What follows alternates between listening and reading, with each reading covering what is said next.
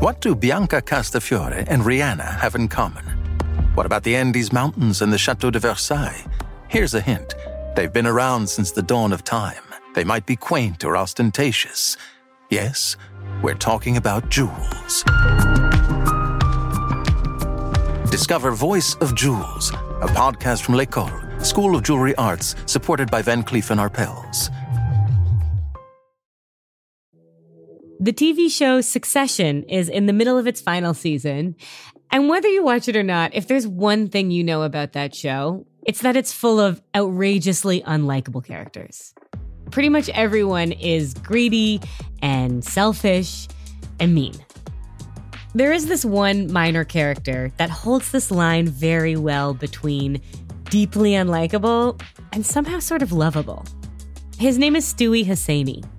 Stewy is the childhood friend of one of the Roy sons, Kendall, and he's a private equity bro with a stake in the company. The way I would describe Stewy is probably scared of absolutely no one and just there to win. Here he is talking to the big boss, Logan Roy. The issue here, sir, is that everyone fucking hates you. It's cloudy. It's sunny. Your COO is a fucking joke. Whoa. Bro, that's what people are saying. Who cares if it's true? People say that he's a coked up Dauphin that doesn't know shit from Shinola, and that the two of you aren't even talking to each other, which I'm getting a vibe of. Stewy is played by the actor Arian Moayed. And it's no coincidence that he's a memorable character. Arian collaborated on the details of Stewy with Succession's creator, Jesse Armstrong. Arian is Iranian, and he insisted that Stewy be Iranian too. I was just talking to Jesse about this recently. I said, Do you remember I walked into your room and I was like, There are three reasons why I think this guy could be Iranian. Okay. He could have come in the 50s with his family. Here's mm-hmm. the reasons why he come in the 70s, pre revolution, and he came in the 80s. Mm-hmm. And I gave specific examples of how he could be at this point. And I told him the whole thing. Mm-hmm. And he goes, Which version do you want? And I said, Well, I came in the 80s. So I'm, it's just easier. So I'd rather just do the 80s. I'll take the 80s. And he goes, Cool. And I said, But I never want to talk about this Mm, because I want people to come into the conversation knowing that he's a high, powerful guy that knows how to do all these things and is also Iranian. Arian has been in a lot of great stuff lately. He was Anna Delvey's lawyer in Inventing Anna on Netflix. He's in the Spider Man movie No Way Home. Right now, he's on Broadway in a production of A Doll's House opposite Jessica Chastain. He's playing Nora's husband, Torvald. What I think Arian is really talented at is playing a, you know, quote unquote bad guy who's complex, who you kind of can't help but like and root for. No actor should think of their character as bad Yeah. because what you're going to get as a product is not truths. hmm Y- You know what I mean? Yeah. Um, it, it, you're going to be judging it in a way that is not helpful to tell that story. Today, Arian joins me in person in the New York studio to talk about how to take a character on a page and make them into a fully formed, living and breathing human. This is FT Weekend. I'm Lilah Raptopoulos.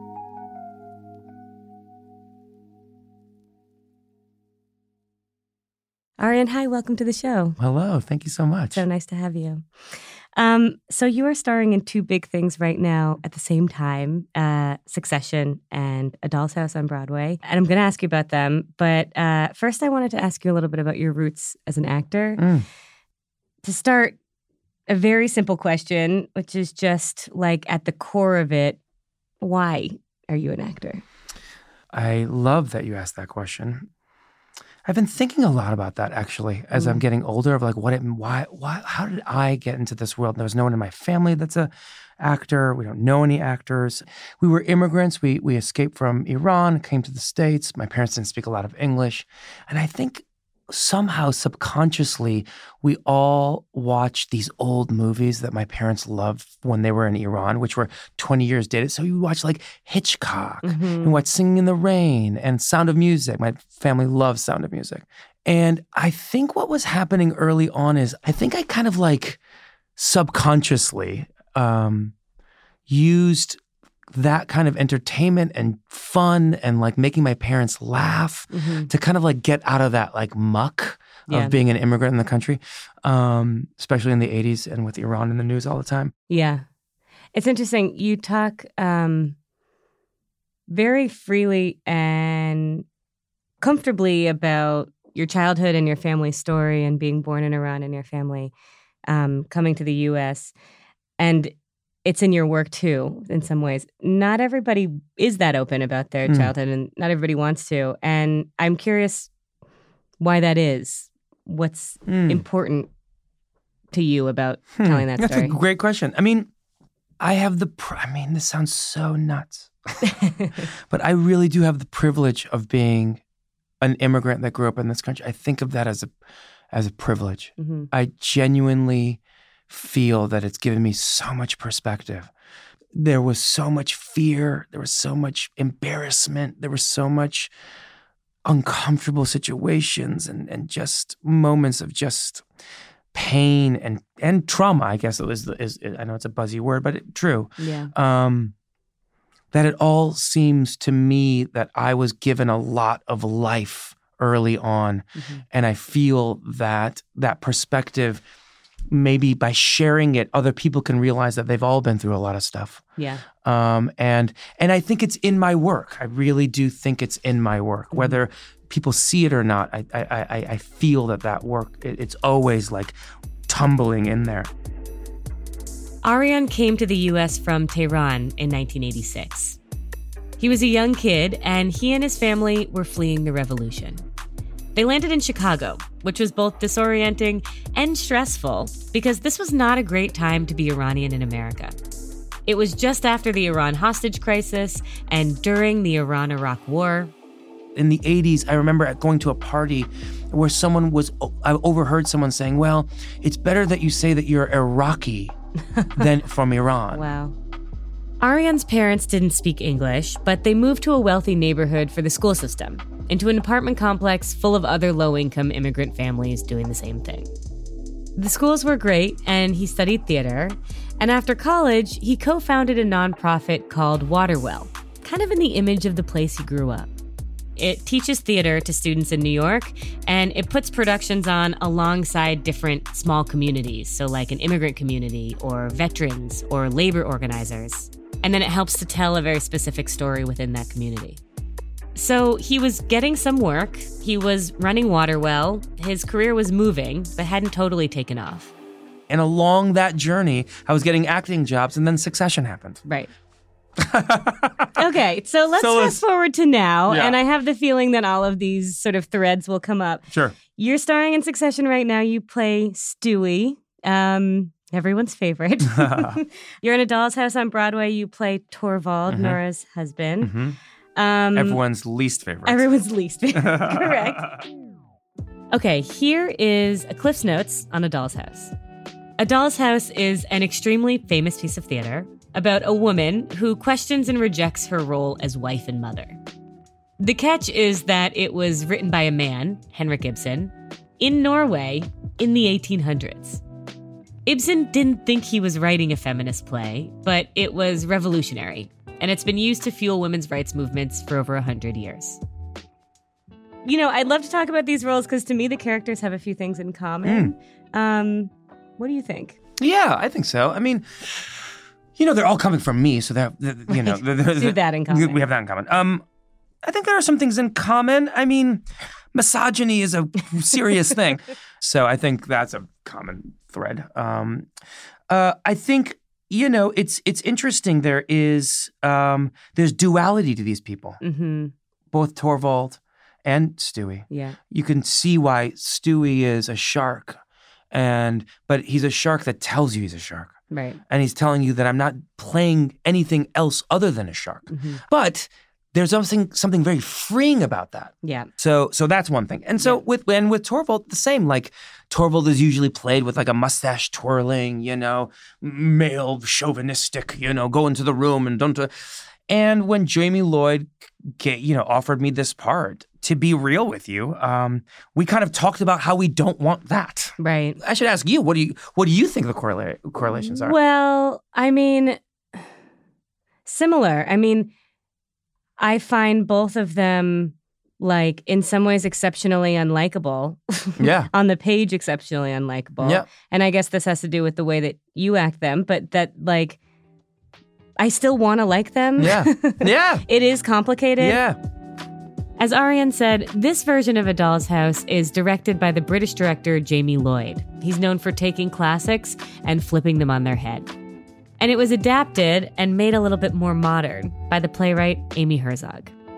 It was written as this, you know, known to be a very powerful feminist piece in which Nora, who's married to a very controlling Torvald, finally breaks the chains and says, "Why am I not only in this relationship, but why am I why am I on these rules that society has made?" Right. And very controversial at the time. Mhm. Um, and I always say now, uh, sadly, always relevant. hmm Um, it's a play that was done in the 60s and it's like it's so relevant for today Right. and it's done in the 90s it's so relevant for today Right. and today obviously it's you know um, sadly it's relevant today as well Mhm. and so nora is trying to like navigate how to to to to keep on to this like lie that she's been holding on to that's going to maybe potentially devastate the family Yeah. um, and that's been done over and over and over again. And then Amy Herzog did this adaptation of it, Right. which takes all of the meat of that beautiful original play and just keeps the emotional core and plot points intact. Mhm. And and though it's set in 1879, as you comment, it says 1879, we remove the artifice of it's all the way back there and try to present it to you as a this is what it looks like Mhm. today. When Arian got this part, he wanted to update his character too. He wanted to create a more modern, more subtly misogynistic Torvald. And I want to make sure that we do a male Torvald that is that goes into the micro cuts Mhm. that men do on women every single day. Yeah. That's what I really was very fa- First of all, the evidence was there because the script was there. Yeah. But I can also imagine in future productions of Amy's amazing tra- um, ad- adaptation is that people can play those with a heavy hammer. Yeah. But but if you play them with a light you light little touch and a, a- and think about a thousand paper cuts, you also then get to see men see the show and say, "Oh, I recognize a little bit of those cuts." Like and that I happens. might do some of that. I hear that all the time, actually. Yeah, interesting. Where if you see a Torvald that like hits her or drags her by the hair, it's very easy for those same men to be like, "Well, that's not me. hmm I, I, Yeah. I, I can't relate to that." Yeah. So the duality of both of those characters is something that I'm interested in. I don't believe in good or evil. Yeah. I mean, I believe that I believe that there are very few people on earth that are pure evil. Um, and those are in like history books. Yeah. Do you know what I mean? Yeah. And so I don't and so I want to make sure and so and also he loves her. He cherishes her. Right. Puts her on a pedestal. Yeah. I see Torvald as sort of this like unknowing oppressor, kind of. He's like, uh, of course, of course. Yeah, you yeah. know, Mhm. I mean, he's always kind of been like toxic masculinity incarnate, but he's like more in a, in a more nuanced way Yeah. in this play, and um, like he tells his wife not to eat sugar to keep his sweet baby. yeah, you know, the- bird yeah, exactly. thin, Yeah, exactly. exactly. Um, he says things like, "Okay, you little lunatic." yeah. Okay, you little lunatic. yeah. right. I mean, but he and Nora are also in a dynamic, right? It's kind of it's complicated by the fact that she plays along. It seems to kind of turn them both on until suddenly it doesn't. Yeah. You know, so yeah. I- Yeah. I, mean, I'm curious from you, like, how do you how did you go about making someone like Torvald human? yeah yeah someone asked me i was i was at the end of the show there's an uh, there's like a bunch of usually students that are like want autographs from jessica and the cast and all yeah. that. and someone asked me she said um how can you play someone that i hate so much as an actor Mhm. how can you like him and i say i totally get it Mhm. i know and and and again i know what i'm reading i'm not an idiot i know what's happening here but if i start thinking there's a moment where he like talks about like how to one actor to one um to christine uh, says something like um hey are you a knitter you shouldn't knit you should do embroidery it's so much better Right. and it's obviously mansplaining Right. it's like very clearly mansplaining Yeah. but if i'm going to play mansplaining Mhm. I'm playing I'm judging my own character. Mm-hmm. I'm playing it like with a twisty of a, my mustache, and it takes away the audience's experience of knowing who that is because I'm I I want it's almost I'm saying to the audience, I don't want you to really think that I'm this guy, da da da da, because I'm good, you know. Right. So how do you do this? Yeah. Well, what is mansplaining? Somehow, men cluelessly, as you just brilliantly said, think that they're helping. Hmm Right. they do. Yeah. The- Right? That's what they think. That's Totally. what. So in this moment, I'm not thinking about mansplaining. I'm going to help you. right. And Yeah. so, and and if you cobble those pieces together, hmm um, and really realize that you can love someone and also be a toxic m- masculine person to that someone at the same time hmm then all of a sudden i can just go it and not think about the grand old like oh he's hated Mm-hmm. and then and then if the truth is done correctly as artists hopefully Yeah. and this goes with succession as well you're then going to get a lot of people coming and telling you two different things i have a lot of women as well that come up to me and say i get it he loves her he wants to do good Right. he just doesn't freaking get it he's just an idiot Mhm. and he wants to fit in the society's norms Mhm. and then i have the person next to her being like he's a complete a-hole and i think he is i want to crush him with the so that's Yeah. because you're bringing your dna Yeah. to our truths Mhm. and those that mix is kind of what your result is hmm So you're playing Torvald in a doll's house while there's a women led revolution Hmm. happening in Iran. Um, I imagine you see Iran in this story. no only yeah. Can you tell me about that? yeah i mean i was in budapest shooting a movie. I got offered this job. I flew out to berlin. I was reading the script. I had no idea of, i didn't read doll's house in high school or college. I never saw doll's house. I have no relationship with it. When i moved to the city i was only getting cast as middle easterner so i even put doll's house and ibsen in another corner. I'm like i'm never going to be in that. Right. Um, but I'm reading this as I'm going from Budapest to Berlin to go to the very famous um, uh, protest that happened in October. Mhm. And I'm as I'm about to, and 150,000 Iranians came to as I'm reading this. All I'm reading is Iran. Mm, I'm not even seeing anything. Uh, Oddly, you know, my entire Iranian family of immigrants that we talked about came, 36 of them, all in, total, came to the protest. came to the doll's house. Oh, came to a doll's, doll's house.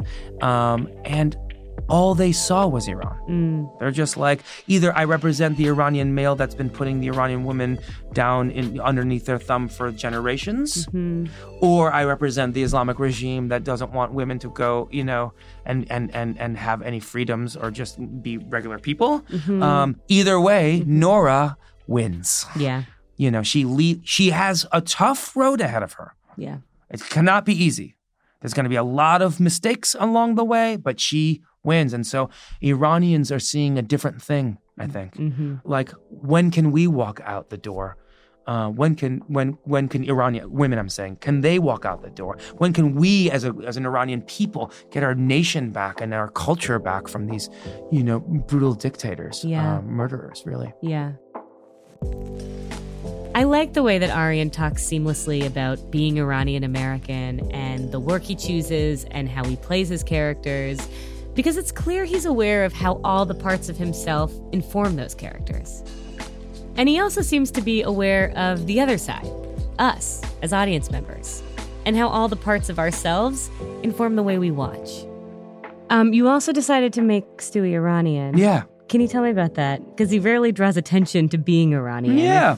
I mean, the the head of Uber, the CEO of Uber, is an Iranian man with a very Iranian name, um, and no one's kind of like saying anything about that. No one even knows, Yeah. really. No one knows, and so I, I think it's important that people start seeing Iranians not as just some sort of lightning bolt cultural thing. hmm Like, you know what I mean? Because people have so many connotations about the word Iran Yeah. that's messy. So you have to like introduce us in a way that's powerful, strong. And he doesn't have to be a good guy or a bad guy. Mhm. That's the, can I also go with the opposite version? Yeah. no Iranian wants to play some sort of saint that's like, no, we want to play like real people, real human beings. people. You know, in a doll's house, we have this unbelievable actor by the name of Michael Patrick Thornton. He's been on the show. Oh, he has. yeah, yeah, he's wonderful. You know, I talked to him. He's um he's in a wheelchair, and Mike Mike is like, I don't want to be going into these stories anymore as like what does he call it, wheelchair Yoda. mm-hmm. He just wants to have a sex life. Yeah. He wants to have make breakfast in the morning, Right. go to work, you know. And so a lot of that is by just showing us that we can be powerful positions. We can be regular positions. We can be in desperate positions, but not because of that. Yeah. Does that make sense? It's not that your entire identity is not based around No, the thing. It's a part of your identity. It's a part of identity. in the world. yeah, Yeah. exactly. Yeah. Exactly. Exactly. Yeah. I guess I wonder if you've been asked to play kind of like a typecast immigrant bad guy kind of a thing and Mhm. how that might compare to playing someone like Torvald or Stewy or someone who might be considered sort of a more complicated Yeah. bad guy. Well, I mean, to be real with you, I got I was, you know, one of the Waterwell shows that we did in 2005 was called The Persians, and um, and then I got signed by a big agency right after that. Mhm. I was 25 years old, okay. and early on in those conversations, I told them that I didn't want to play terrorists or victims. Right. This is in 2005, and you know what happened? I didn't work, and the reason I didn't work is because that's all that was being written. Mm, There was nothing else. yeah. There was no other way of. So, and then, you know, shows come along, big popular hit television shows, you know, that I won't mention, but they come and, and they're like the cultural zeitgeist in which basically the bad guy is some sort of Middle Easterner, right. vague Middle Easterner. hmm And I would say no to these things. And I get offered these things. hmm And then, you know, cynically or rudely along the way, when I say no or I pass on it, they'd offer me more money to be like, oh, this is what he really wants. They think it's some sort of like, and you'd say it again. And and and and so that was the only thing that was available. Mm, Has it changed completely? Absolutely not. There are still moments in which I am literally battling and saying there was a project that happened a couple years ago where they saw me as in succession hmm and they knew I was Iranian and they they you know they wrote this like villainous Iranian bad guy, you know, mafia something or whatever. yeah. Right. And okay, fine. So I'm reading it and trying to figure out what it is. And in the middle of this thing, I yell at my mom and I say, "Give me tea." In Farsi. And I said, "Nope, Right. this would never happen." Right. I mean, it just literally would never. So you have to say that. hmm And you're also navigating some really tricky waters here. hmm Do you know what I mean? Where you're, this is, you know, most, a lot of this stuff is, you know, pre George Floyd, where like we have a movement right now where people can at least t- try to talk about it. Right. Try, you know. But pre, you're also wanting a job and you don't want to be ostracized or blacklisted because you. T- so you walk into these things and you so how you navigating like well you know just an FYI this section right here is very not Iranian and to be honest it's so falsely Iranian that it would take us out. Before Arian left, I wanted to find out what was next for him, including with his nonprofit, Waterwell. Arian, my last question is just what are you doing next? What are you working on next? What are you thinking about next? What's Um, exciting you? A bunch of fun things. One Mm-hmm. is I'm excited, very excited, to um, have everyone see Nicole Holofcener's new movie this summer called Mm-hmm. "You Hurt My Feelings," starring the incredible Julia Louis Dreyfus, which is going to be out in theaters on uh, May 26th. It is a, a good old fashioned, beautiful, heartwarming comedy. hmm It looks great. It's cool. It's Yeah, really looks fun and sweet and and and and actually really kind of powerful. Um, with Waterwell, we have so much going on. La- last year, um, we took one of our old plays called The Courtroom, which was a reenactment of one woman's deportation case that Waterwell performed inside of courtrooms all around New York City, Wow. including the Second Circuit Court of Appeal. During the pandemic, we made it into a movie that premiered at Tribeca. Awesome. And now we're working alongside um, American Immigration Council um, to kind of present this movie to a bunch of cities all across the country, um, and cities that don't get an access point to something like um, the courtroom. So we're working on that. Mhm. I have a bunch of things that I'm writing myself. Um, I just finished um, a new script that I'm really excited about. But Yeah. I, I have a, I have a four or five different projects right now that are in different levels of development that I'm leading on, and all of which um, are just very cool and Iranian and Mm. new and fun. Cool. Um, Arian, I loved this conversation. Thank you. Thank you so much. I loved it too.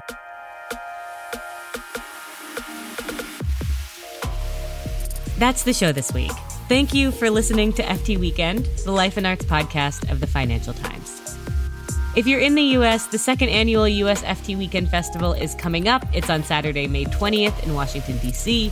We have Salman Rushdie, Jamie Lee Curtis, Ta-Nehisi Coates, Alice Waters, Patti Jinich, Daniel Boulud, tons of people. There is a special discount link in the show notes alongside a deal on an FT subscription. You can use the link in the show notes or go to ft.com slash weekend podcast. We absolutely love hearing from you. You can email us at ftweekendpodcast at ft.com. The show is on Twitter at ftweekendpod, and I am on Instagram and Twitter at Lilah Rap. I love talking to you there. I post a lot of cultural recommendations and questions for you on my Instagram. I'm Lilah Raptopoulos, and here is my incredible team. Katya Kumkova is our senior producer, Lulu Smith is our producer, Molly Nugent is our contributing producer. Our sound engineers are Breen Turner and Sam Giovinco, with original music by Metaphor Music. Topher Forhecz is our executive producer, and our global head of audio is Cheryl Brumley. Have a really wonderful weekend, and we'll find each other again next week.